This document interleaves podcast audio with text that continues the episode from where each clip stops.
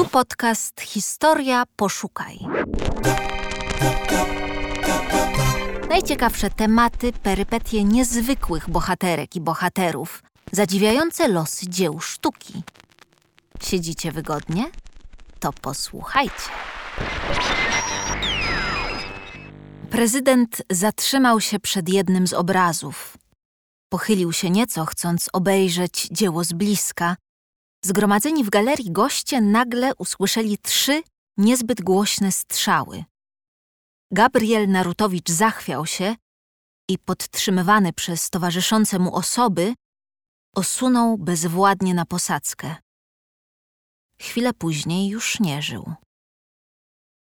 Pierwszy prezydent Rzeczypospolitej Polskiej, wybrany zaledwie kilka dni wcześniej, został zamordowany 16 grudnia 1922 roku podczas uroczystego otwarcia wystawy sztuk pięknych w warszawskiej Zachęcie. Zbrodni dokonał malarz i pedagog Eligiusz Niewiadomski. Morderca nawet nie próbował uciekać. Dziwne zachowanie zabójcy wyjaśniło się w trakcie procesu sądowego.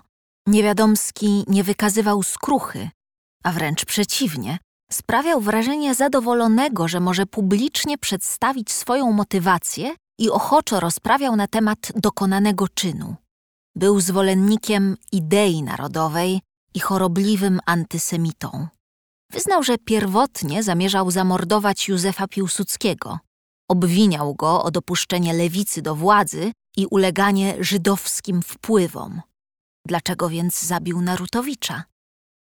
Niewiadomski widział w jego osobie polityka wybranego przez przeciwników politycznych, konkurentów prawicy, następcę znienawidzonego Piłsudskiego. Zabójca tłumaczył, że jego czyn był jednym z epizodów walki o naród, walki o polskość Polski. Jako taki mój czyn broni się sam, przemawia sam za siebie. Wierzę, że jako człowiek, jako profesor, jako mąż, jako ojciec, Narutowicz był dobrym, szlachetnym, czcigodnym człowiekiem.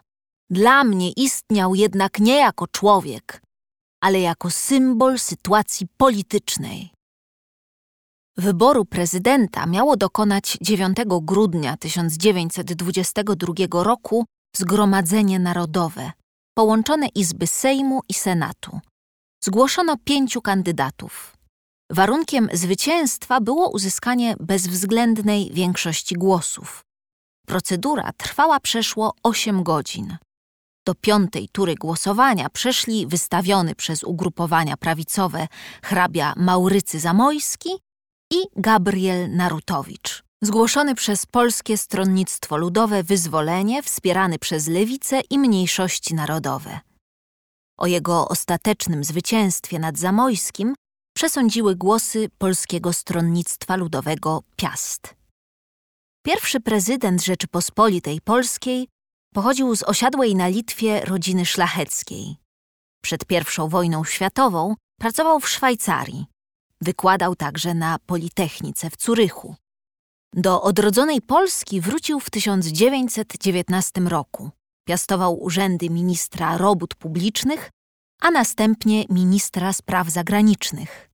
Świetnie wykształcony, dobrze znający Europę liberał i ateista, stał się ofiarą niezwykle agresywnej politycznej nagonki. Okazało się, że zabójca działał sam. Jego czyn był jednak poprzedzony wielką falą nienawiści wzbudzonej przez narodową demokrację. Tragiczna śmierć głowy państwa wywołała szok. Nastroje uległy ostudzeniu. Władze zorganizowały uroczysty pogrzeb. Ciało zamordowanego prezydenta złożono w krypcie katedry świętego Jana w Warszawie. W styczniu 1923 roku nazwano jego imieniem Plac na warszawskiej Ochocie. Artyści tworzyli poświęcone Narutowiczowi dzieła. Uznanie przyszło zbyt późno. Co się działo na ulicach Warszawy w dniu zaprzysiężenia Gabriela Narutowicza na prezydenta? Odpowiedź na to pytanie znajdziesz na portalu Historia Poszukaj w artykule Ewy Olkuśnik pod tytułem Ofiara nienawiści. Śmierć prezydenta Gabriela Narutowicza 16 grudnia 1922 roku. Historia. Poszukaj.